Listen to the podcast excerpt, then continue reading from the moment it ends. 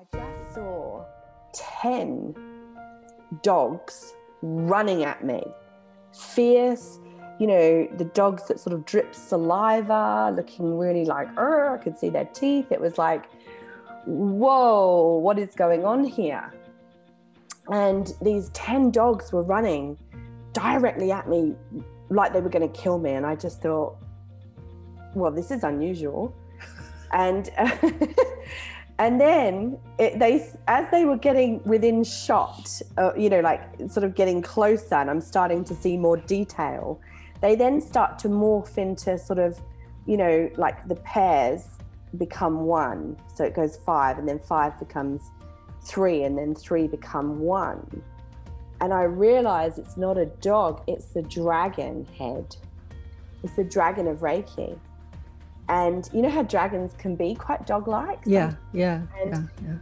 and then it it didn't come at me. It came past me went past me this way.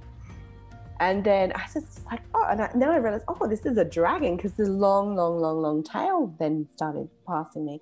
And that was when i saw the three reiki masters and they were walking. You got to accentuate the positive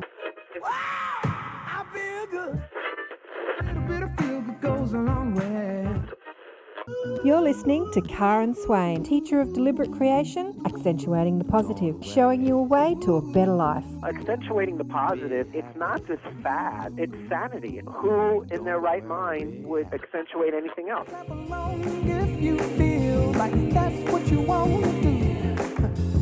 Hello and welcome to another show, Accentuating the Positive with Karen Swain. Always such a blessing to be with you all again. I have a beautiful woman to introduce you to today. Her name is Janine Lee Fay. Welcome to the show, Janine. Thank you. Thank you for having me. I'm glad to be here. And please remember, if you're liking the shows and the conversations, to share and subscribe and press that like button and send a, uh, send us a comment or a message on YouTube. I've turned off all the advertising on YouTube. So I've noticed since I've done that, which was over six months ago, the subscribes have like just plummeted because YouTube's a business like any business and they like to make money out of you. But if they can't, they uh, don't share your videos as much. So it's up to you guys to share the videos and spread the love. So Janine has a fascinating life story, which we're going to hear about today. She's one of the applicants for a speaker for the Higher Self Expo, where we're discussing where science meets spirituality. And we're going to talk about the science of feng shui today, right? Absolutely. My favorite I guess, topic. I guess that's a science. I guess that's a science. It's an um, art and a science, it's an technically. Art and a science. Let mm. me tell you a little bit about Janine. Janine Lee Fay was born connected to her spiritual awareness. Unlike many people, she didn't have a spiritual awakening per se, but instead had to learn how to integrate into this world as a human in a three dimensional, in a 3D environment. Today, she is a feng shui grand master, teacher of meditation, consultant for business and personal coach. Originally from the UK, she calls, has called Australia home for the past 12 years. Janine's work involves building homes for her clients using traditional feng shui principles for beautiful spaces with practical functionality. Early in her career in Australia, Janine was very close, working closely with clients who built homes in the eco village in Currumbin, which sounds fascinating. I'd like to hear more about that. Janine contributed over $10 million to the economy using environmental energy tools and techniques, aka feng shui, for both building and selling houses. She works closely with her clients and their energy, often creating bespoke healings, meditations, and affirmations to support their continued growth and development of their spiritual self. She directs the chi to support them in achieving the life they dream of for this reason, Janine has been very quiet on social media, she says, and uh, has been working with only a select group of clients on a referral only basis, ensuring their confidentiality. And she says, if you knew her client list, you'd understand why. So she's hobnobbing it with the rich and famous, it seeing how the other the other half live. Yeah, hey? the other half. Lived. Well, you've had a corporate career. I suspect that was in the UK, was it, or was it in? Yes, yes, yeah, in the UK. Working for Microsoft, and uh, you'll be speaking about. Um, oh, I haven't finished that today. Janine guides has been guided to publish her work in the area of feng shui and talk more publicly about this fascinating art and science and how it can help us in any environment. And you're going to be talking about the environmental energy at home and at work for the uh, Higher Self Expo. That's right. That's All right. righty, let's go back to the beginning, darling. you say that you were born awake. What yes. Did, what did that look like when you were little? Well, it was perfectly normal, of course. Yeah. I thought everybody was that way. Um, and um, it wasn't until my sister, who's three years older than myself, um, it was discovered at school that she she needed eyeglasses, and so we had to go to the opticians, and that was the first time as a family, or, or my mother and my my sister and I, actually discussed what do you see, and that was the first time I realized at six that oh you don't see what I see. You're not you're not seeing the world how i'm seeing the world. I've built this whole world and it's totally different from your view. And what that did of course in a six year old child living in a, a very 3d family in, in a suburb in london what that did of course was completely introvert me. So i became extremely shy extremely introverted and quite fearful to talk about what I could see, feel, hear, and experience. Um, but my gifts were extremely strong, um, sometimes on bordering unmanageable. Um, and a couple of times I had situations where I was at, I actually asked, you know, um, spirit, if you want to call it that, switch switch it off. Right now, just switch it off. Not right now, of course. be very unhelpful right now. but in that moment, I wanted it to be switched off because it, it, it was it was too intense. When, you know, as um, I think that that particular incident, I was about eight or nine, but I was able to telepathically connect to people's thoughts, and of course, um, my father being a, you know, a, a hot-blooded Italian man, he had very pornographic thoughts, which weren't appropriate for a nine year old. So I absolutely had to switch that off because wow. that was not for my viewing. Wow. So it's it's a blessing and a curse. Wow. A lot of people mm-hmm. think, oh, that would be amazing, but you have to yeah. see there's light and dark in all things. I have to say that everyone I've spoken to on the show, you know, for years, has said the same thing when they were a child that when they had their spiritual awareness active, they wanted it to go away. I've never heard them hearing pornographic pornographic thoughts oh, from their father, but that's incredible. That's, that's, an adult world. Oh, absolutely. eight, nine year old, not really something you can um, understand, happily connect yeah. with, or want to be part of your experience. Yeah. So I never asked them to turn the telepathy, telepathy back on that that one no no thank you. That's on my absolute no list. I believe that that's also an invasion of somebody's intimacy. And i feel that that should come by invitation only. Ooh, I have a very different view about it. I, I believe that telepathy enables us to um, clean up our thoughts and uh, disclosure and exposure and um, you know it, it, you know you can't lie and you can't have secrets. And oh, no. no but you know, energy I, energy does that too. You don't yeah. need to have a word this was a word for word visual right right as if their mind was running in my mind. Right okay like okay. a computer inside a computer. Right. Yeah, that's how it was running. So that's that was that form of telepathy. Wow. and that to me was too much of an invasion of their personal space. Yeah wow. Yeah well, yeah. Well, you know, there are people out there teaching telepathy now. I think, um, you know, that was a while ago. It's it's a different world that we live in, and um, and so many kids have come in like that now. Janine, they were like they're like you oh, were as a sure. child, yeah, sure. and, and even more so now. And it's forcing parents to clean up their thoughts. You know, when yeah. the child is saying, I can hear every thought you've got, they're like, oh my God, I've got to stop criticizing people and judging people and stressing. And because my kid is listening. Yeah. You know? yeah like, I can't right. lie. Yeah. Okay. So, so what could you see that your family couldn't see when you're when the doctors asked you what can you see? Um, well, I remember my this was before the eye tests, but my from the age of about three or four, my mother would ask me to, you know, uh, lay the table for dinner, for example. And in our in the family home that I grew up in, um, I thought there was a lot of people that lived there because I could see all of my grandmothers on my maternal side. I could go back many, many generations. And my mother's very good at history. So she, she uh, you know, uh, later down the track was able to help me understand which one was which based on my describing their costumes and what they wore, the fashion of that time. Um, and because we can date our female line right the way back into the 1700s. So I, when she asked me to lay the table at three or four, I would have to say, for how many?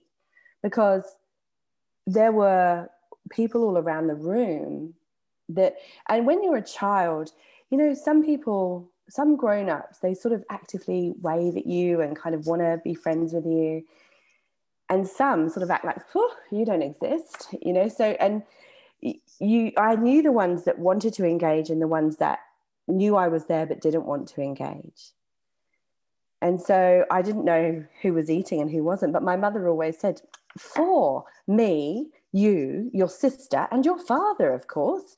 You know, and she'd be quite sort of, why do you keep asking me this? But didn't investigate it. so that's sort of, I suppose, I guess, an example of things I would see. But not just that, I would see plants very differently, like their energetic composition. And um, I would feel very differently going into different spaces. And, and every now and then, once my mother knew I was um, connected and, and realized I, I, had come through this way, um, she did listen when I used to say, We need to go and visit Uncle Siddy. And she'd say, Why? And I'd say, Well, he's going to die and he would three weeks later. and, we, and then I said, well, let's go and visit this other relative. She said, why? I was just going to die. And, um, and then and then I said, let's go and visit this relative. She said, why are they going to die? I said, oh no, they just make really nice cakes.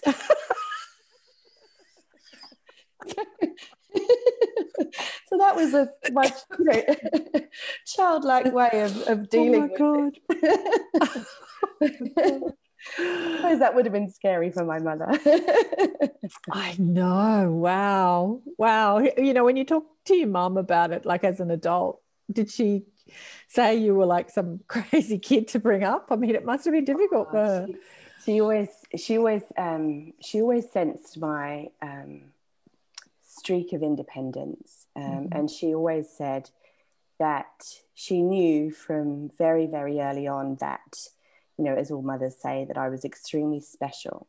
But she very much felt, because uh, she herself is, is, you know, relatively connected also. Right. And um, in her own ways. And, you know, she herself, you know, she said, I always felt you were destined for great things. I knew that you'd come here for a very specific reason.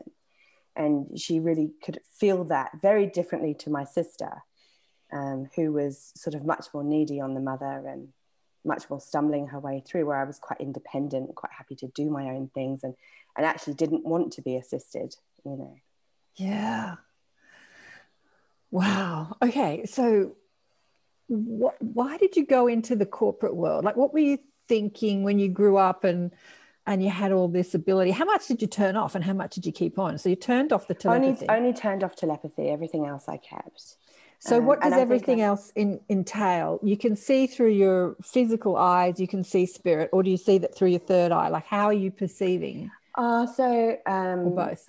So, I use, I can, I obviously, I have physical eyes that I can view the world, but I can adjust that vision so that I can see. Uh, uh, perhaps um, if you look at sort of um, augmented reality when that's layered on top you know of our actual reality you know that i can sort of see an energy composition some people could call it an aura things like that on top of anything that has energy. This is how i work in the feng shui business of course.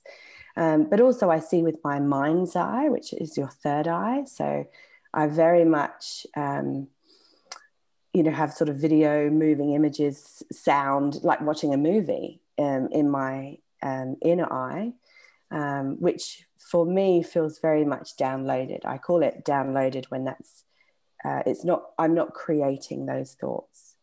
I am receiving those thoughts. Mm. So I and and very much I feel that's and that's what feng shui is really all about too. It's about the way you feel in a space. And so for me i very much trust that solar plexus that feeling of or some people call it the gut instinct. When you walk into a room you immediately know if you are loved or loathed in that space. And so i put all of that together and class that as my connection but as a child, I was also academic and I really enjoyed school, which is what led me into the corporate world. So I found a huge level of um, pleasure in academia mm. and um, just enjoyed learning. And uh, I was pretty much good at all subjects bar sport. I think it's fair to say I didn't really excel at sport in any way. Um, so uh, my mother used to say, you know, uh, girls do not sweat, girls do not perspire. And if one thinks one is about to perspire, that is one's cue to sit. so I think I really embodied that as my sister did, and we really took that into our inner soul. I tell you what, not in Coogee. I go out for a walk, and every every bar, you know, bar a couple of mothers with prams, but no, even them. Pretty much every woman I see on the street is in sweatpants. they're they're jogging, yeah, they're pushing the pram, they're yeah. sweating, they're in sweatpants and joggers. It's like everyone's. To be fair, I owned the outfit too when I I had my son in Sydney, and we had the pram and we had the outfit, and we walked around Narrabeen Lake and all that sort of thing. And um, yeah, we. But I wouldn't say I was being sporty. it was a different energy. Okay, I've got to ask you. Uh, so, your mother said, "I knew you came. You know, you're destined to do great things. You've come here for a reason." Did you ever ask your mob, your guides, like, "What am I doing here? Why am I here on Earth?" Like, several times when mm. you hmm. look at the way the world right, is and the exactly. way that the things that have happened and um, not just in this year but over all the years it's, and particularly when i think about that you know when i work with clients like that and sort of help them connect to their their authentic or true self or if they have a purpose or a mission or you know defining in greater depth what that is um, for me, um, I, I perceive my purpose, as you want to call it that. I'm really here in a service based role. I'm here to assist other humans. And um, now that can be done in several different guises. I could be a tax accountant and I can do that. I can stand in a, I, could be a mum in the, in the supermarket, you know, queue and have a two second conversation with the person in front or behind and change their life. I can do that.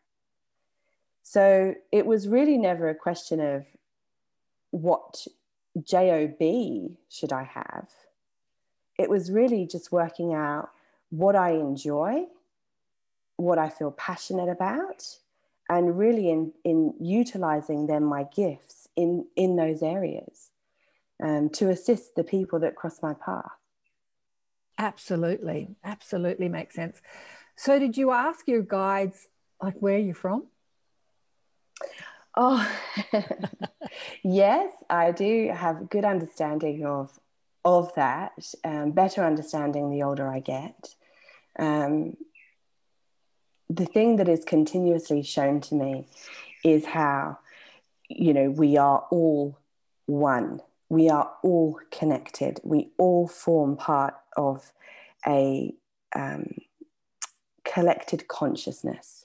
And when one of us, one human experiences pain, on some level, we all feel that pain. And we are all connected. So, in terms of where I'm personally from, um, I feel as though, look, I, I read the term the other day, Skywalker, and I thought, gee, I hope I'm one of them because that sounds so much fun, doesn't it? Yeah, absolutely. I hope I'm a Skywalker, jumping from planet to planet to planet.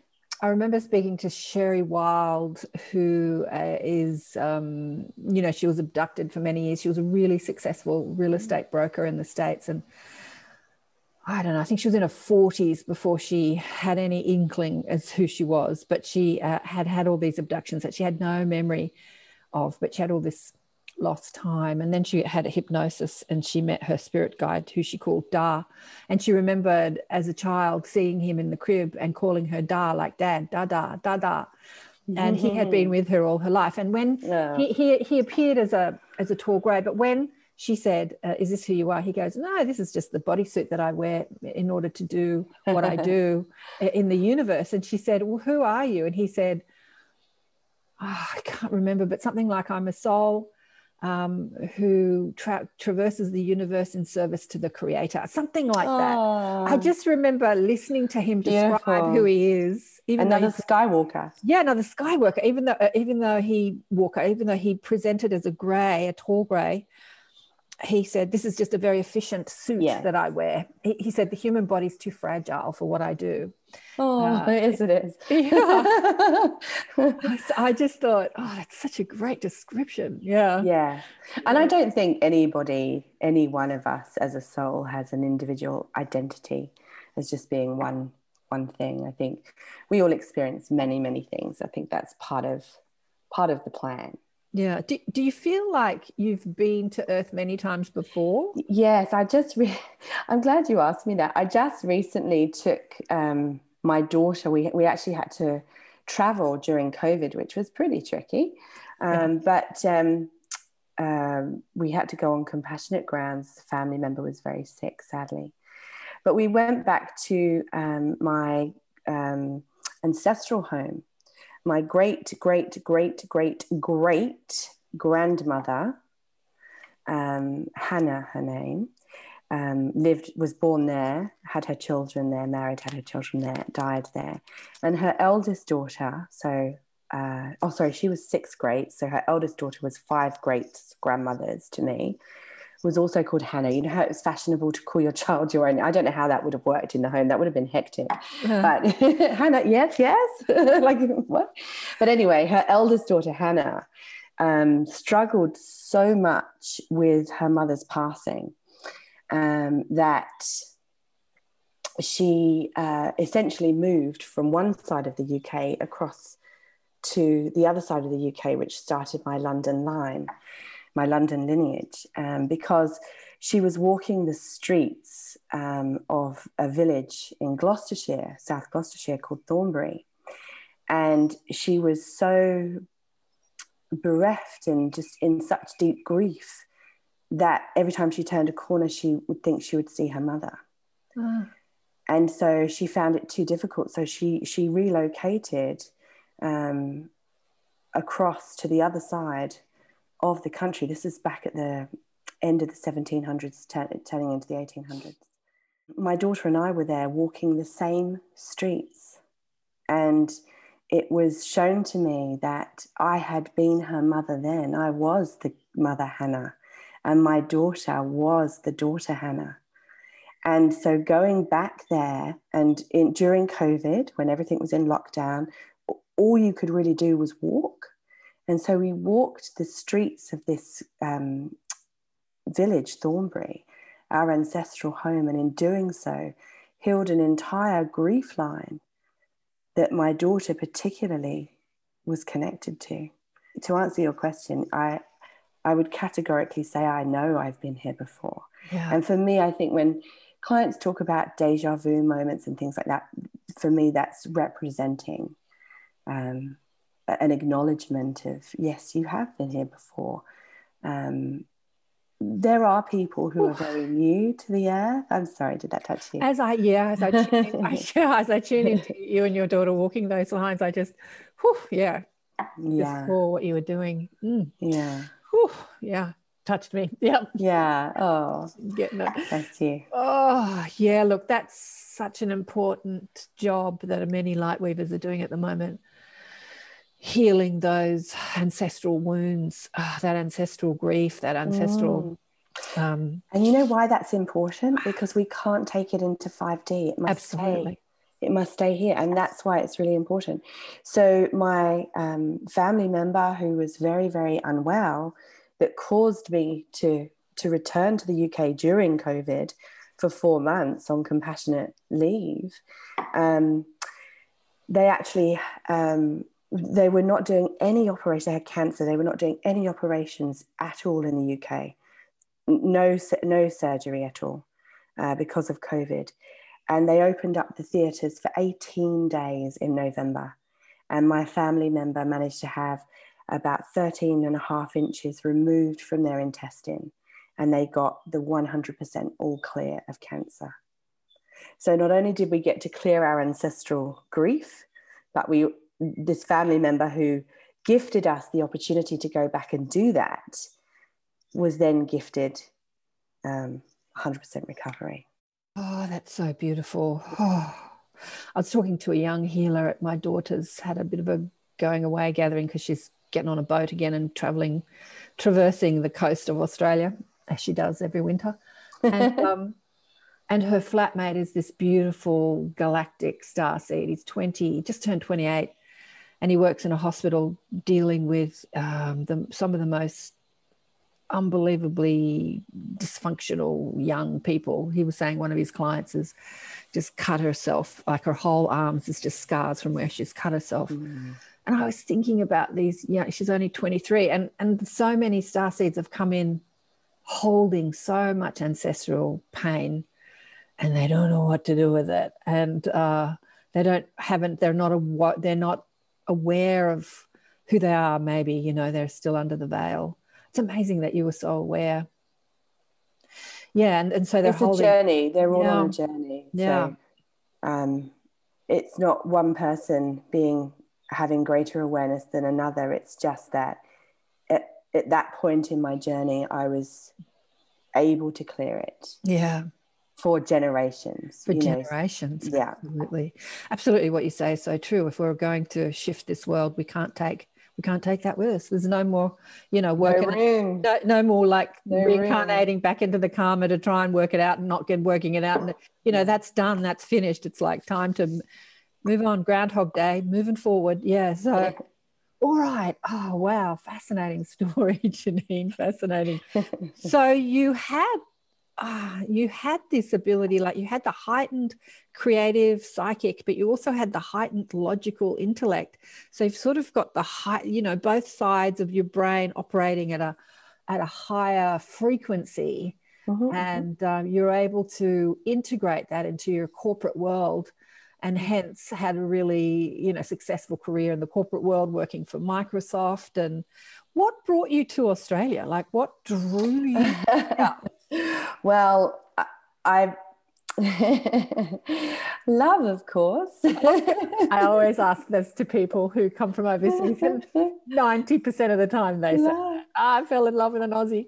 yeah, I didn't actually fall in love with an Aussie. I married an Englishman who was already in love with Australia. Right, okay, okay. And it was his deepest desire to be here. Yeah. And um, he he was on board with my corporate career, really understanding when I did a great deal of travel and um, was supportive and encouraged me in all of those things. Uh, but as soon as I um, decided to be, become a mother, uh, which I knew was uh, part of my plan, um, and as soon as I, I decided to become a mother, he absolutely swooped in on the opportunity and said, let's emigrate. Right. You know, because I, there was no, I was never going to have the career that I had and be a mother simultaneously. I know there are many women who believe they can do and have it all, and that's absolutely true and fantastic. But I really wanted to give 100% of my energy to either the job or the career or the child in the early days. Now, of course, I have that happy balance of, and I have more than one child now. So, you know, so I have that sort of happy balance of juggling. But initially, I wanted to be energetically very present mm. um, in that experience of becoming a mother. Mm. And so that was when my husband said, "Let's let's emigrate." You know. So, as someone as sensitive to energy as you, both personal and environmental. What was your experience of the energy of Australia compared to where Hmm. you'd come from? It came to me before I even stepped foot. here. Right. Okay. So I did all the proper, you know, logical things. I went through an immigration agent. We did a lot of profiling, personality profiling as a couple and then as a um, growing into a new family um, as to where we should be based. And it, and it turned out we were best suited either in Toronto or on the Gold Coast, were the two places that were identified for us as people. And I said to my husband, I think I'd rather turn on the aircon than shovel snow. And my, my, my mother's cousin lives in Toronto, and I know how bad their winters can be. And I just didn't feel that this was, I didn't have the confidence in the driving conditions, quite frankly, where I knew that I could turn on aircon quite easily. Um, and so I had energetically committed to, okay, Gold Coast. And my husband had said, um, I've heard of a place called Burleigh Heads. It's very famous for surfing. And he, of course, thought himself somewhat of a surfer. 12 years into the journey, I, I, I still think he thinks he thinks he's a surfer. I'm not entirely convinced we're committed on that course. Definitely recreational hobby, perhaps. So um, when you see the the little Aussie boys and girls running out into that ocean, I mean they they just look so natural, don't they? They're phenomenal. and then there's him. So that's a different experience. But so energetically, um, uh, he'd committed to the we'd committed to the Gold Coast and he'd heard of this wonderful place called Burleigh Heads and read about it. And I started to have dreams. And in the dreams, there was a map of Australia, which I must say at the time, my geography of Australia was appalling.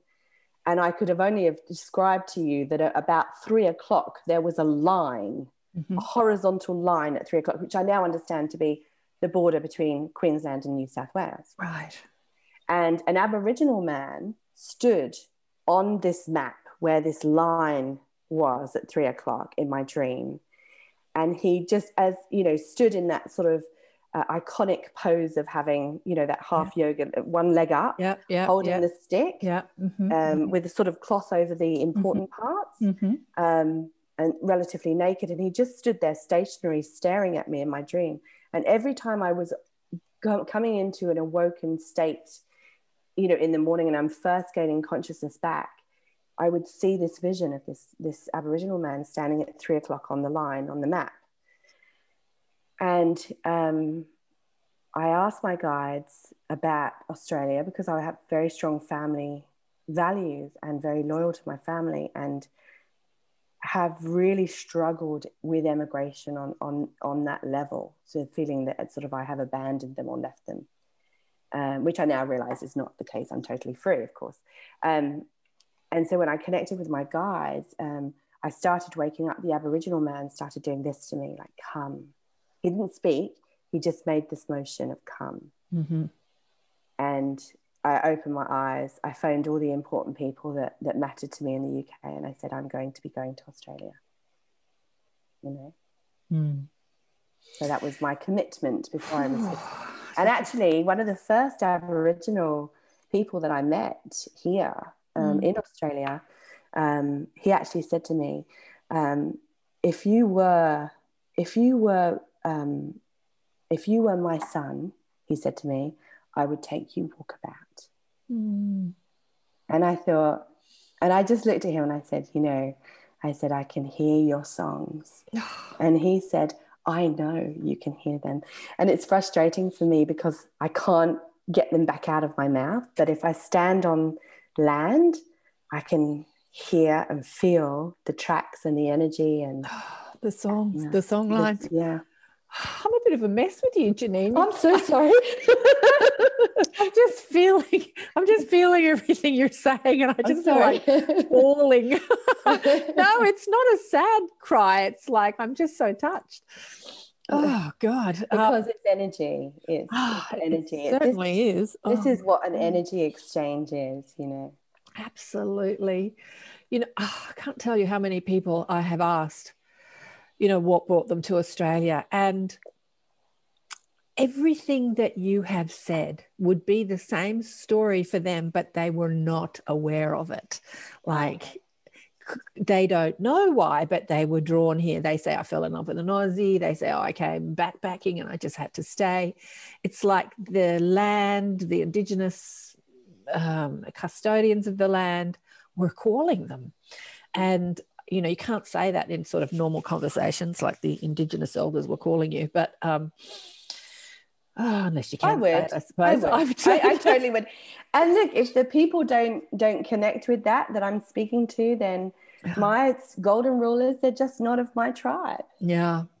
You know? But getting back to the when you feel the energy of the two different I ask you this because years ago there was this fabulous English guy, tiny little guy, that came out here. I was running the Academy of Light, and he was one of our speakers, and we put on some courses for him and he was talking about apports you know things just dropping out of the sky and and um, he had the most incredible stories. But anyway he did this workshop and i helped him with the workshop and he said um, he was just talking about his experience of feeling the land as compared to where he had traveled around the world. And and I, I was just hearing his experience of feeling this you know the the, the energy in australia. What was your experience so very, very similar, I must admit. Um, look, it's magic. It is pure magic. And I jokingly say to some of my international clients and friends, I call it the magical land of Oz. And as in, you know, um, as in the movie, the Judy Garland movie, you know, The Wizard of Oz, and spell it O Z as opposed to A U S, because for me, it is a magical land. There is something magical about this soil. And um, I, I, haven't, I've visited um, a fair amount now of Australia and I've feng shuied um, in every state now. Um, I haven't been to um, the Northern Territory or South Australia, but I've done Zoom calls for them and done feng shuis there. So on some level, I've connected with the earth there, but one day I do hope to stand upon it in the real. Um, but there is something very magical about Australia. And um, I'll share a story with you that happened to me not so long ago. And it was on the, the portal, you know, that happened at the end of 2020 with Uluru. So I was in the village of Thornbury in South Gloucestershire in the UK, working on the ancestral things. And um, the there was a lot of um, media attention coming through about Uluru. I don't pay that much attention to the news. I, I sort of keep one ear on it to sort of sound half normal, I guess, to the rest of the world. But then I won't go into the energy of it or the detail. I very much keep that away from myself. But I was um, being shown lots of news reporters in Uluru. And I was getting very much the vibration that um, there was a lot of unhappiness that Uluru was um, sort of being uh, plagued by media like this, swarming like flies was sort of the energy feeling I kept getting around Uluru. And then the portal happened. And I was standing in um, the garden and knowing the portal was opening inside of Uluru and knowing there was very magical things that were happening there um, that had been planned for many, many, many years and um, the energy of Uluru came down through the earth across the entire world, earth, and it was the tree roots that brought it up into the garden in which I was standing. So when I closed my eyes, I could feel Uluru and the portal being breathed on me through the trees it was that is how incredible Australia is. That's so beautiful to hear how it affected, well, someone who could feel it. But yeah, it definitely affected the world. So it was so beautiful to. Mm, and the energy was carried in the for, the the fauna and the flora right. was how the energy was carried all around the world. Wow. Mm. You're right. There was a lot of consent. There was a lot of um, yeah, there was yeah, there was things going on and a lot of the the indigenous didn't like that there was so much publicity about what was happening. Friend of mine put on Yeah. a conference up there. Uh, there was unrest and they didn't want all those people there and like all the light workers flocked there because they wanted to be a part of it. And uh, look there was there was a bit of drama that ha- that unfolded throughout Mm. that whole thing. But regardless of the 3d drama the human But drama you know, you know what still- I like it it still worked There's nobody, nobody was wrong. There was a great deal of excitement. You know, I Mm. can, under, but you know what it, it reminds me of.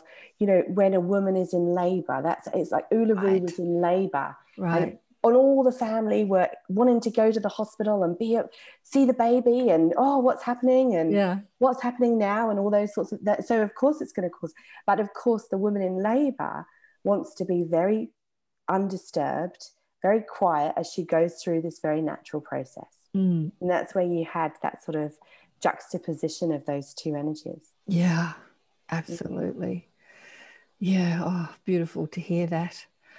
Okay, yes, um, this fabulous English guy, and I can't even remember his name now. It was so many years ago, over 20 years ago. He was just saying that he feels a spaciousness in Australia that he's never felt anywhere else on earth. It was just interesting to hear his perspective. Just a freedom of a freedom, a freedom. And you think about it, there is this massive land with this tiny population. So there's not like if you're feeling it, there's not you're not feeling so many consciousnesses and stressful thoughts, and you know there's not such a horrible history. We have horrible history, but not so much of it like the rest of the world. The, the whole world has horrible history. The whole world Um, has horrible history. The history. whole world also has some beautiful stories. Yeah. So yeah, it's interesting. Okay. How did you get into feng shui? And for people that don't understand what feng shui is, do you want to describe to people exactly what feng shui is? Sure. So um, I call, you're pronouncing it quite quite well. I think my English accent causes me to pronounce it feng shui, but it is actually technically uh, more correct to be feng shui. I just don't have a Chinese accent, so I call it feng shui. Uh, uh, but it is a very difficult word, and for a lot of people, it is a very complicated and complex, mixed up, confusing subject. Um, essentially, if we were to translate it, it would be environmental energy. It's thinking about the energy in the room, in the house, in the building, in the office, in your space. We spend a lot of time working on our inner energy, creating a healthy life, living healthily, etc. But we don't really give a great deal of attention on the whole to the energy in our environment that we're breathing and living within that actually really supports us. So, what Feng Shui is, it's actually an art and a science, as we said at the beginning. And um, it's focused on three schools, if you want me to get a little bit technical here. There's three schools of thought. So, there's Compass School, which looks at north, south, east, west of a compass. And that really focuses on your individual birth chart and works out the good and bad directions for you for when you sleep. So your where your crown chakra points, where you the energy that your back sits behind, what is coming towards you, for example. So that's compass school, which we look at more in the bedroom and dining table, office setup, things like that. Then there's form school, which is really beautiful school. It's like imagining you're a bird above your house and you're flying around and you're looking at the environment and you're um, looking for all of the things that we need in life water sources, food supplies. You know, we want to know um, if we're buying a house, if it's close to a main road or near a motorway or something like that, or a highway. And we want to know if there's a cemetery nearby or um, a rubbish dump or, you know, a landfill site or something like, you know, all these things. We That's what Form School looks at, the lie of the land. Um, and then there is um, what is terribly translated as flying stars. Now, flying stars means planets. We just didn't quite get to the translation of planets, but a flying star looks at the actual birth chart of your building. So when it was built or last major renovations, and we take that as its birth date.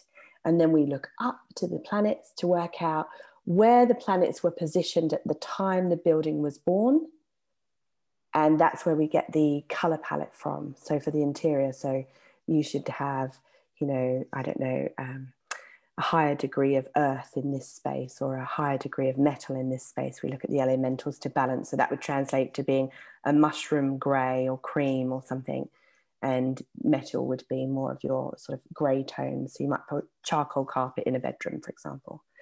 And so Feng Shui is about utilizing these different schools of thoughts to understand your building better, just like you'd understand your own birth chart better, and how you and all the residents fit within your building. And then you align the building and the energy, the chi that flows throughout the building to your goals, to your hopes, to your dreams, to what you're looking to achieve, what's on your list of um, you know uh, uh, your vision board this year or the next decade or however long it, you you want to look at it. Um, and we align the energy to point in that direction to achieve that in the life. And when you walk into an environment that is well feng shuied you will feel amazing. And you won't necessarily know it's been feng shuied but you will feel phenomenal so, how did you get into it? What what made you think about doing it as a yeah. profession after you had this like corporate? Oh no, it was during as it well as during. In, so this year marks my thirtieth year of wow. practicing feng shui.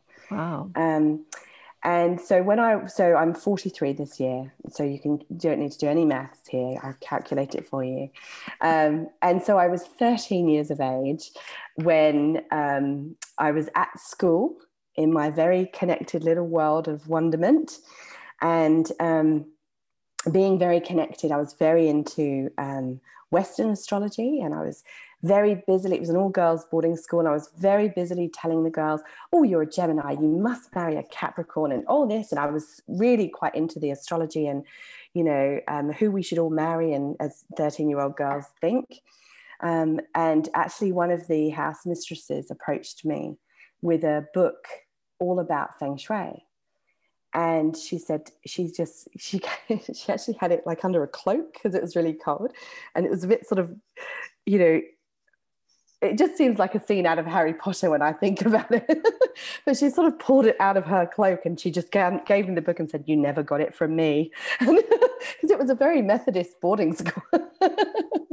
so, so they let me do all my, you know, uh, Western astrology, but this talked a lot about Eastern astrology and it really captured my interest because um, firstly, I'd never heard of it or knew much about it, but we did have a big international community at the boarding school. So um, there were a lot of China, girls from China and Hong Kong, and it, and I think Hong Kong was um, parting ways with China around about this time. So we had quite an influx of students come, and so I was I able to talk to them about it and understand it from their cultural perspectives, and um, and I love the fact it said I was. Uh, year of the horse and these are the characteristics of year of the horse and i'm looking around you know my my peer group and i'm thinking well i'm not like her and she's definitely not like me. Like you know so i was thinking but we're all different so how does this work? And it really so it started building from there and then um, basically every weekend i used to spend in a bookshop in in london um, a well-known store called wh smith's. Many people would have heard of it and they have a very good sort of self-development self-help section. And i literally would park myself on the carpet as soon as the store opened, and I would leave when it shut on the weekend and read everything there was to read about Feng Shui. Oh, beautiful. Wow. I remember I first heard about it. There was a, a conference here. I can't even tell you how many years ago it was. It's got to be 25 years ago. It might have been 30 years ago. I don't know. I was in my 20s, I think, called Metaphysical Mastery. And uh, it was around the time that people in Australia were rehashing the tsunami story. So there's a there's a story going around that there's going to be this big wave that's going to wipe out the east coast of Australia. Mm. And back in the 60s or 70s, people were moving out of the city in droves and moving up to the Blue Mountains and and you know storing cans of food. And this story has been going around for years, in the 50s even. And so it was resurfacing in the 80s and maybe 90s. I can't remember when it was. And um, uh, people were again moving out. And anyway, I went to this big conference called Metaphysical Mastery. It was in what was used to be the old entertainment center in Sydney, which is no longer there, massive entertainment center. And I was sitting in the audience with about, I don't know, about 7,000 people. It was amazing how many people turned up to this 30 years ago. And there was this woman that was talking about feng shui and or feng shui. I had never heard of it before. I was totally mesmerized. Of all the speakers that day, Louise Hay was on there and can't remember who else, Wayne Dyer, I think, but um, I can't even remember her name. She was the one that captivated me the most. Mm. But as I was sitting in this audience, I was right up the back, up the top. I was looking down at this stage, and she was like this tiny little dot on the stage. I looked at all these people that was list that were listening to this to this conscious conversation, and they spoke about how they'd been to Sydney, Brisbane, and Melbourne, and they'd spoken to about twenty thousand people. And I thought, well, that's a tsunami because they were all from overseas. it was a tsunami of consciousness yeah, that, had, that had yeah. hit this coast, the east coast of Australia, mm. which was Melbourne, Brisbane, Sydney. Mm. Uh, and uh, yeah, I, I, really got that sense that that was the tsunami of consciousness. That was mm. a wave going across the east coast of Australia at that time. Mm. I was thinking and about Australia are very, a very uh, because I work with you know internationally and lots of West Coast America and you know Europe and um, South Africa and um, places like that. I have to say, as a as a as a continent, as a country, Australia are probably one of the most um, awoken, connected, and knowledgeable of feng shui. Wow. Yeah, which is which is always you know a delight for me because it makes my my job a lot easier um, yeah. But I don't know whether that's because, you know, geographically they're closer to, to, to China and Japan, where it originated from 6,000 right. years ago. Right. Well, 6,000 years ago was its first known use. So it's first implemented. So if you imagine the way, and it, I think this is quite helpful to understand how Feng Shui came into um, our world.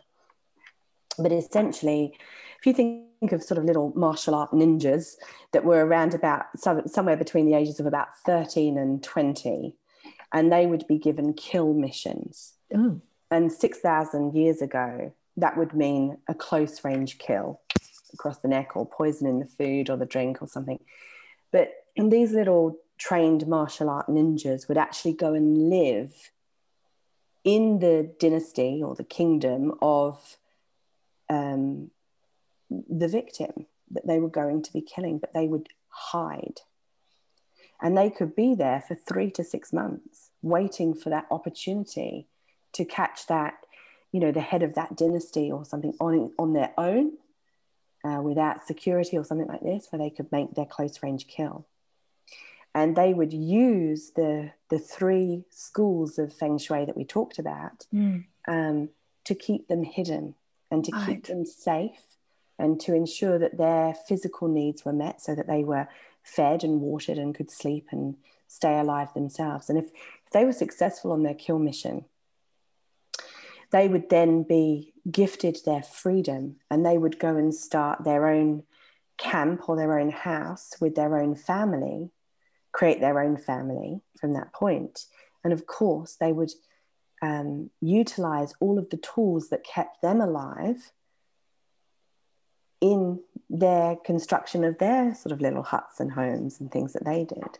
Wow. And that was the first known recording of how feng shui was utilized. Wow. The creation date has never is, is not known on this earth at this point. Mm.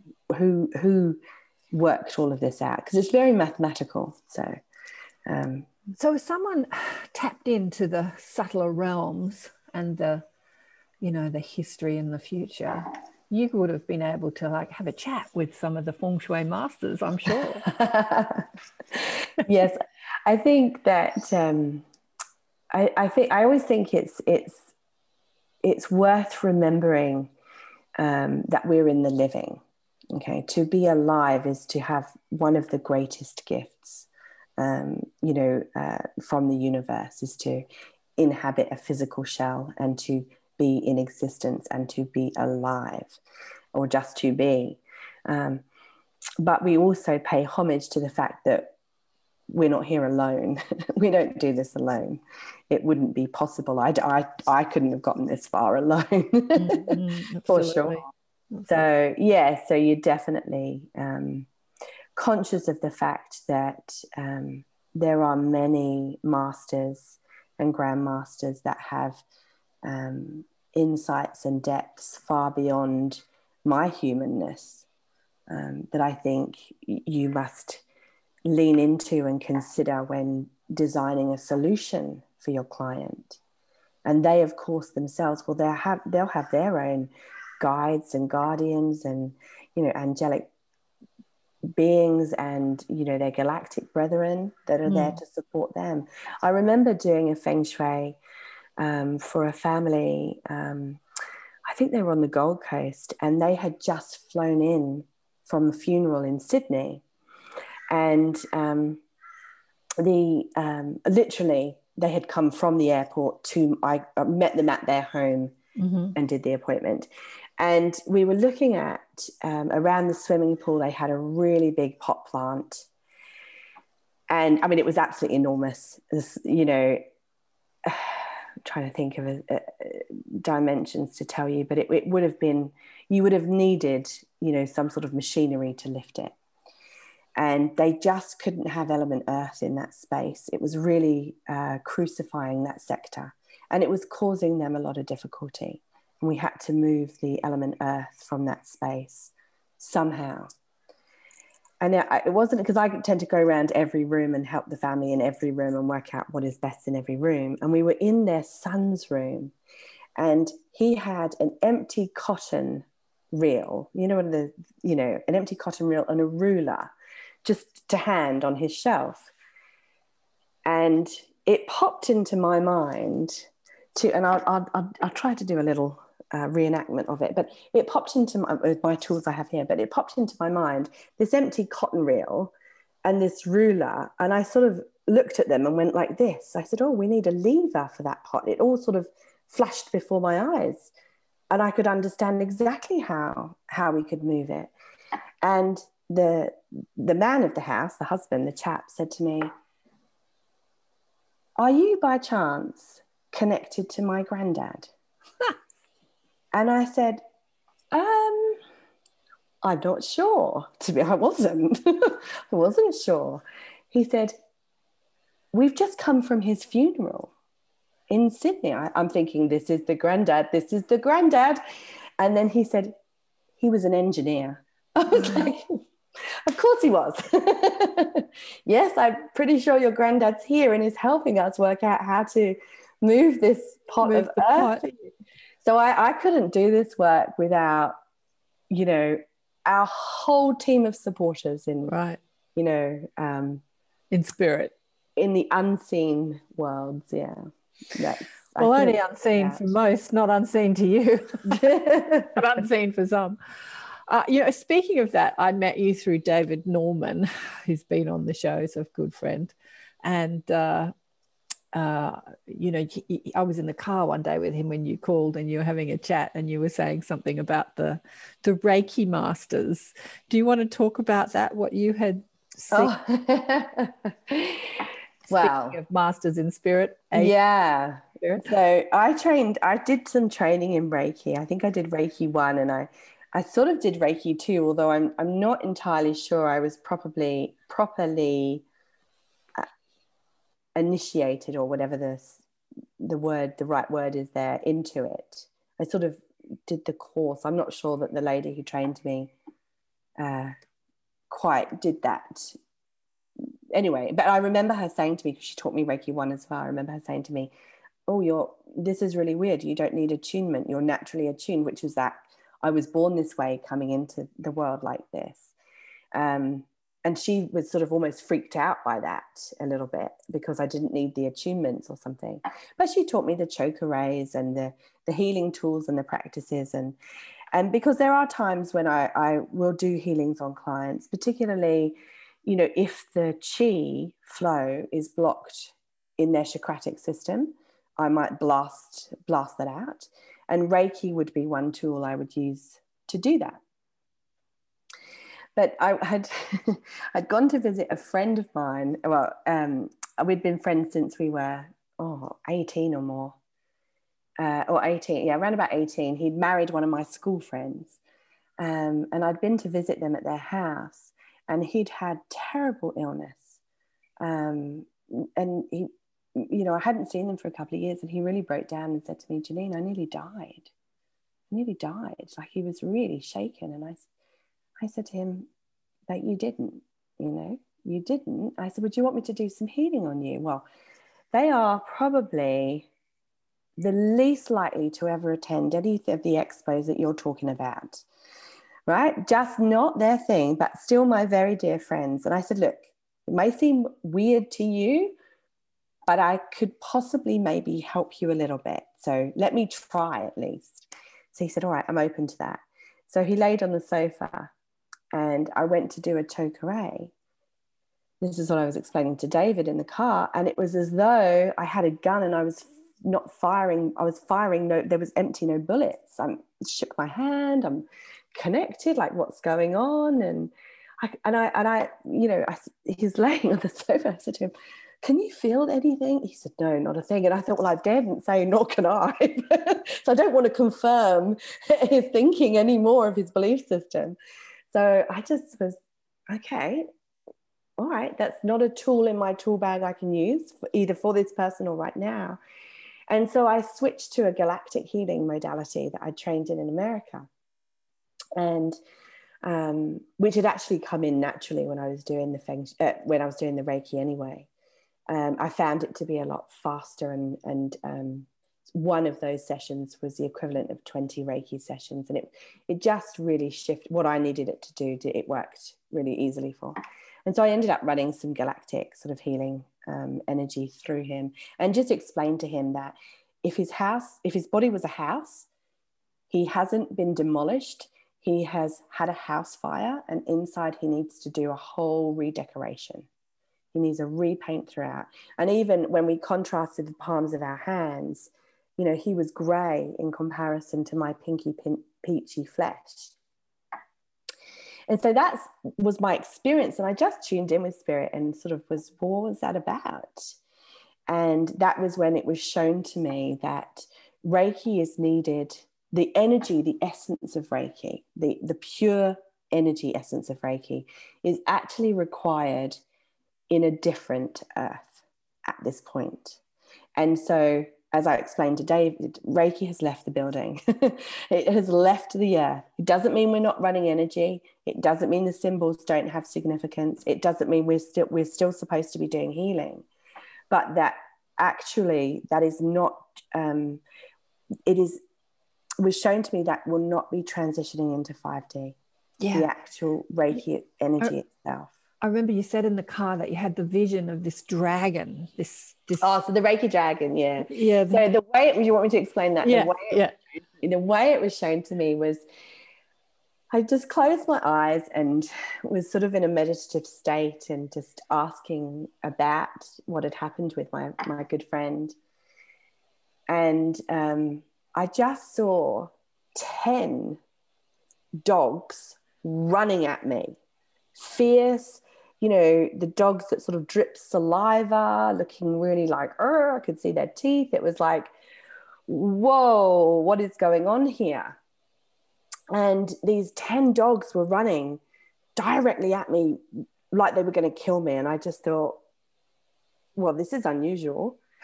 and uh, and then it, they as they were getting within shot uh, you know like sort of getting closer and i'm starting to see more detail they then start to morph into sort of, you know, like the pairs become one. So it goes five, and then five becomes three, and then three become one. And I realize it's not a dog, it's the dragon head. It's the dragon of Reiki.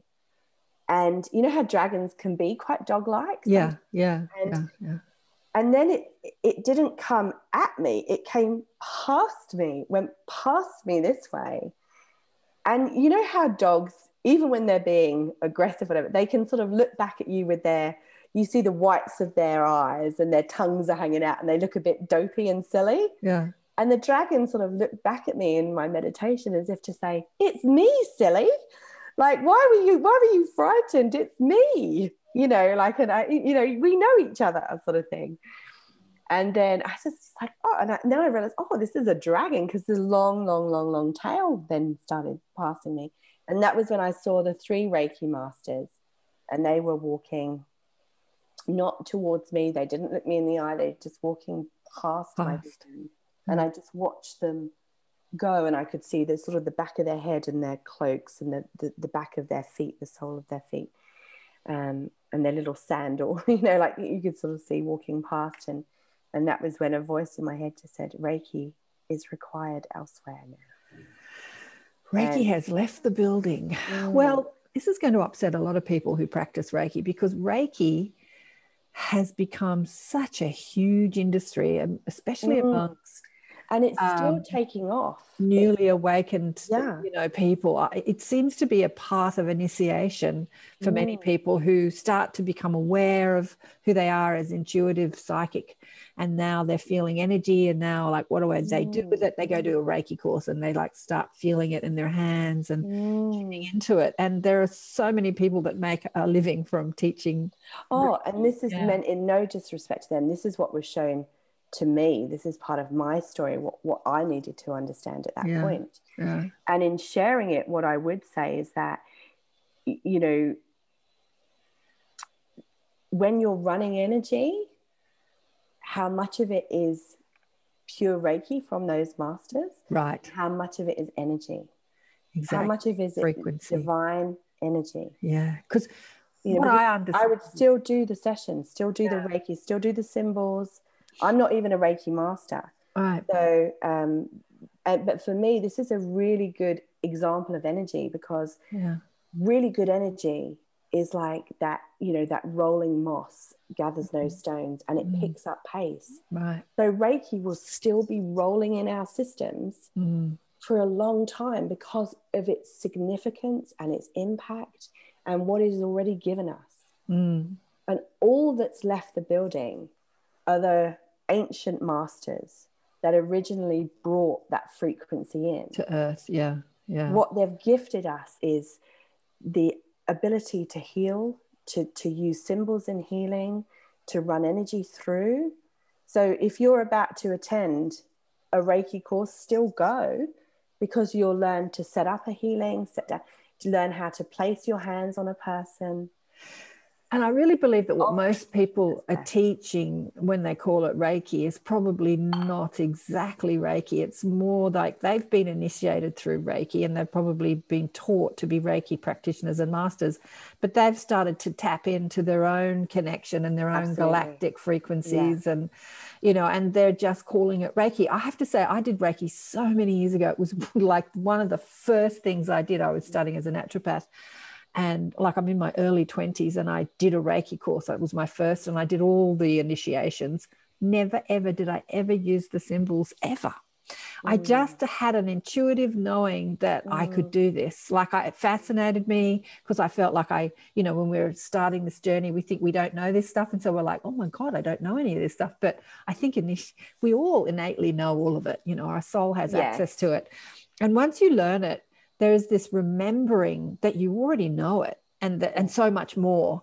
And I think I just tapped into that Yeah. and and started i never ever brought up the symbol i think i couldn't even remember them so it was just like i just put my hands on people and what would come through would come through Right. but um and that's the Yeah. difference that's so so i'm not saying that sort of energy healing is is it has left the building yeah it's just that there are other frequencies available right. well there well there are other universes where reiki needs to come in. Right and yeah. that's what they've left to do because they've already brought it in here. Yeah right.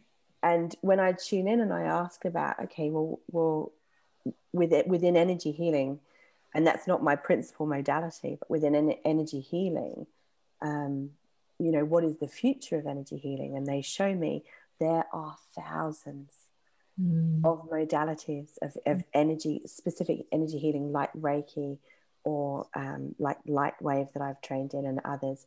There are thousands that you can tap.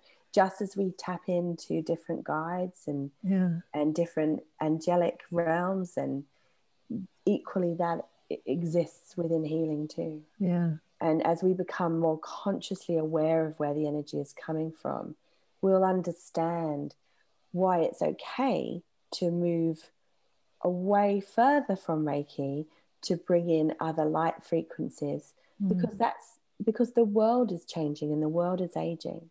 Mm. Um, and so, what I love about Reiki is that for many people, it is their safe start. Yeah. It gets their engine running. Yeah. And I would never want to take that from somebody. Mm. But if somebody came to me and said, Look, I really want to learn how to do a healing on a person or on myself, um, how do you do it?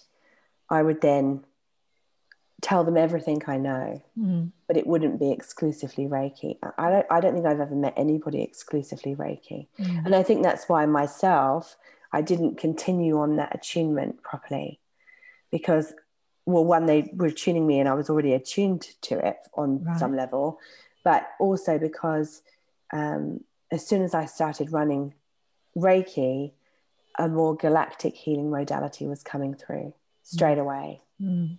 which I found was getting me the results I wanted to get. Which I think happens for many, actually. Yeah. But that was the a conversation that, yeah, you you were privy to. You overheard in the car when I was on loudspeaker to David, going talking 100 miles an hour to David, who's I know it was so funny. You're on loudspeaker and I didn't get a word in edgewise. And I'm like, I'm looking at David. Shall I tell her that I'm listening? and at some point, at some point, I just thought, no, I won't tell her. Just, just let. That's when David and I talk. That tends to be how it is. It's like done. Like we're on a level. That's good. Oh, he's like that, David. He's sort of, yeah, he's a bit like me. He's got a neon sign on his head that says, Tell me your life story. And uh, yeah, people just show up in our presence and they just start talking. It's Yeah, just, just yeah. like, just start. I did a healing on David once, actually. I remember I did a healing on David. I'm sure he won't mind my sharing this. He um, asked me would I do a he- I'd feng shuied his home, and he asked me would I do a healing, and um, I I did, and I I said to him, David, you don't need this. You do not need this. Why are you even asking me to do this? I said, What have you done energetically to not require this? You know, and that was when he said he'd studied sh- um, shamanism. Just, I think it had been relatively recently or something. I'm not sure where that occurred in his story. And I just said to him, David, you, you heal yourself. I'm not even going to take your money now. Stop. you don't need healing. you just, I think he just wanted a day spa. Should have sent him to the day spa instead. I think it's a. I think it's. Um, I think it will, will like for many people when you it just it's just that time out. Give yourself Yeah. some time out to be uh, to be nurtured. To be Yeah. for time out for me because it, it, it like many people he. Oh God! That day in the car, honestly, we were driving to Canberra, so it was a few hours. I was in the car. There were so many people ringing him Mm, so many people and and telling them and him you know all their problem and and so he's he's yeah he's doing a lot you know Mm. like he's doing a lot energetically with a lot of people and But i couldn't believe it i said to him energy is this is this normal is this like your normal day that the phone just never stops ringing and he goes yeah and i'm like wow successful businessman. Yeah, yeah. yeah so Um, But he, but he's keeping his personal calls. energy. He's keeping his energy really clear. So I would advise people that, you know, if they're looking for that sort of day spa experience, meditation. Yeah. That is the that is the way to tune in and really nurture and, and self love, self care on such a deeper level because um, it's really um, your energy contained. It's not somebody else running their energy and another energy through you, doing it for you. It's you doing it for yourself. And so um, meditation would have been the, the that will give you the great or give one the greatest sense of self love and self-care nurturing and and nurture. Yeah. absolutely oh darling one it's been so fascinating fascinating to hear your stories fascinating and touching and you're going to go into the science and art of feng shui more in the high self expo science is a bit of a loose term when i first got the spec i was like science i was thinking physics but science comes in many forms Uh, I think the science of consciousness is a science that we need to uphold, to expand, to accelerate exponentially in this world. And I think it needs to be taught in every school and every university, the science of consciousness. Mm. So, uh, so we're, we're kind of going there in the expo. We're going to talk about 3D sciences and and 5D sciences. Exciting. And I suspect that feng shui, feng shui would be kind of in that category of maybe a four, 5D science, really, the science of energy. So part of the purpose or the mission that I'm here to deliver mm-hmm. is to bring it from, I'm a bridge to bring from 3D to 5D. Right. So to help people to understand how to implement it into their environments. Uh-huh. And you feel the light change as I'm telling you this? Yeah, I can, yeah. Yeah. So that's um that's I'm I won't be alone in doing that. There will be others. Oh, lots, lots and lots. But it's been so beautiful. Thanks so much for sharing. Oh, my pleasure. Some, some of you today with us on the show. Thank you. Thank you. It's been beautiful. Yes, I'm sorry I made you cry. no, don't be sorry. It was beautiful. I was just so touched by the story. Oh, it's Thanks been a pleasure to spend time with you. And I look forward to working with you on your expo. Oh, that was just so moving. I loved that talking to Janine.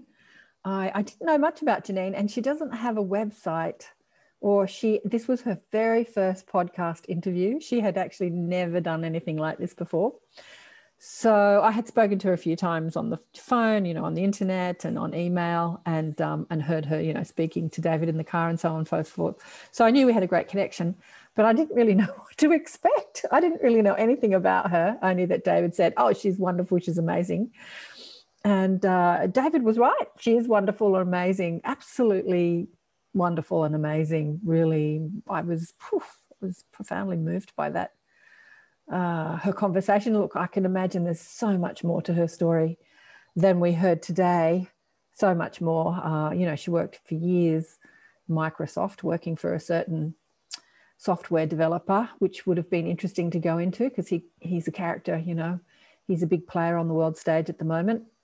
But she said she loved working for Microsoft. They treated their staff really well, and uh, yeah, so yeah, there's a, there's a lot more to Janine than meets the eye but yeah, she's focused in the feng shui, feng shui, feng shui. I don't even really know how to say it.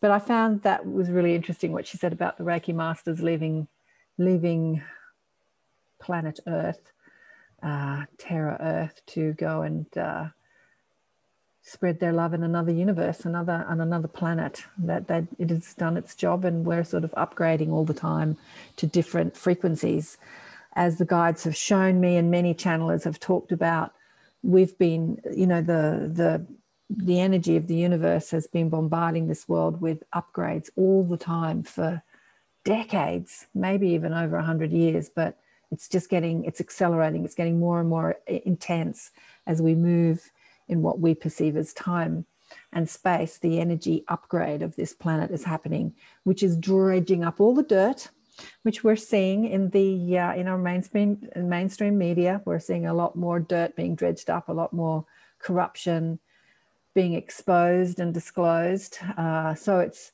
exposing and disclosing a lot of the distortion in this world, but it's also exposing a lot of the consciousness technology that a lot of the light workers have been working with for years and you know, people like Janine who have been here for 40 odd years, completely awake and speaking to masters in spirit. And uh, so this is all coming out people's ET connections and their spirit connections and their psychic awareness. It's all coming out as the energies ramp up on this planet.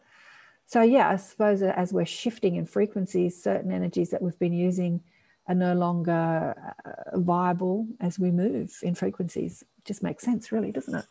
And the frequencies that we're using today, maybe the galactic frequencies that are being used in energy healing today, will be upgraded and and uh, usurped by other frequencies as we move, you know, as we evolve and move into a 5D um, reality. I suspect that the energy technology or the energy science will be vastly different to what we understand, even as psychic as psychics and healers today. It's exciting times, as I always say. It's very exciting. The future is an exciting place. the future is an exciting place. And, you know, I had a question from one of my clients about how we can access the book good. I, I put a thing on my Facebook saying, um, we can't heal and uplift this world by focusing on what's wrong with it. Focus on what's good about it. You know, only love expands love. Only love increases love. Hate doesn't increase love. Only love increases love. Focus on the good. And somebody said, "Well, how do I do that when I'm I'm looking out into a world that I don't agree with and I can't see anything good in it?" Uh, we can focus on the good even when the mainstream media is determined to show us, absolutely committed and determined to show us what's going wrong in this world, we can still accentuate the positive in all of it. We can focus on the good. We can focus on what we want to create instead of what is created. Esther Hicks says this, you know, repeatedly at nauseum. Or when I say Esther Hicks, the, the, the stream of consciousness known as Abraham that flows through Esther Hicks and many others, speaks about creation as not focusing on what is, because as you focus on what is, you just recreate it. Uh, Marina Jacobi says you re, reprint it, repattern it. As you focus on a frequency, you just keep repeating it. Focus on what you want to see in this world, and you bring that pattern, you print that energy into this reality as you put your f- powerful powers of attention, intention, attention, and focus on what you want to create in this world, not what is. So, what is, you might not agree with, you might think it's corrupt, you might think it's wrong. Okay, so that's what is. What is, is a story of the past. It's what people have been focusing on in the past. You want to be a creator, a light weaver, you want to weave the energies of the universe into a new story. Focus on what you want to see happening in this world. And don't get distracted uh, with the current narrative or the current creation. Focus on a new creation. Focus on the possibilities. What is possible for you and everyone else? What's possible? Infinite, infinite amount of things are possible. Seth said, I read the books 30 years ago, over 30 years ago. Seth said, uh, channeled information, Jane Roberts in the 60s. There are only two rules to this life one, you create your own reality, and two, there are no limits. You get to create what you want in this world, in your life, and in this world. And there are no limits to your powers of potential. Absolutely no limits. Okay, enough said for today. Chew on that for a while. Focus on what you want. The cats come to say hello. And uh, Yes, the inner sanctum. Garnet's coming in a couple of weeks. I'm getting some of my tribe to do some channeling next week. They were supposed to do it this week, but they both didn't turn up. It was Mother's Day. I forgot that was Mother's Day in the States. It was Monday here in here in uh, in Australia. I do the inner sanctum on a Monday morning here in Sydney, which is a Sunday afternoon in the US, and uh, early Monday morning in Singapore, very late and Sunday night for Europe. I'm trying to find a time zone that fits with all the time zones. It's uh, mid morning in New Zealand. We've got people from all over the world there. Uh, to, but anyway, Mondays Mondays is the day that I've set on early morning Monday Monday morning here in Sydney, and uh, we've got a couple of people in the inner sanctum that are going to do some channeling, practicing their channeling prowess, which is going to be interesting. And then Garnet's going to come and chat to us, and I'm online every week teaching as usual. And for the next few weeks up until the expo, I'm going to be chatting with speakers or potential speakers for the High Self Expo. Hopefully, they'll all speak. We can fit them all in. We're busy asking people and to be speakers for the expo. Uh, even if they don't speak at the expo, at least they'll be on my show. You can hear their stories and uh, fun times. And then I've been booking people for after the expo too. I'm getting very galactic after July. There just seems to be a lot of people that are in my space that are um, talking about a lot of galactic stuff. So I'm going to get really galactic after July. I was thinking about asking Zane to do a high self expo all about galactic consciousness and galactic wisdom. He might, he might not do it. If he doesn't do it, I might do it. Anyway, there's lots to do, lots to play with in this world. Thanks again for watching and listening. And remember to please subscribe and like and share the shows and leave your comments. What did you think of Janine's story? What did you think of Reiki leaving the planet? Maybe you've got something to talk about, to say about that. Let me know what you think. Love you big time. Bye for now.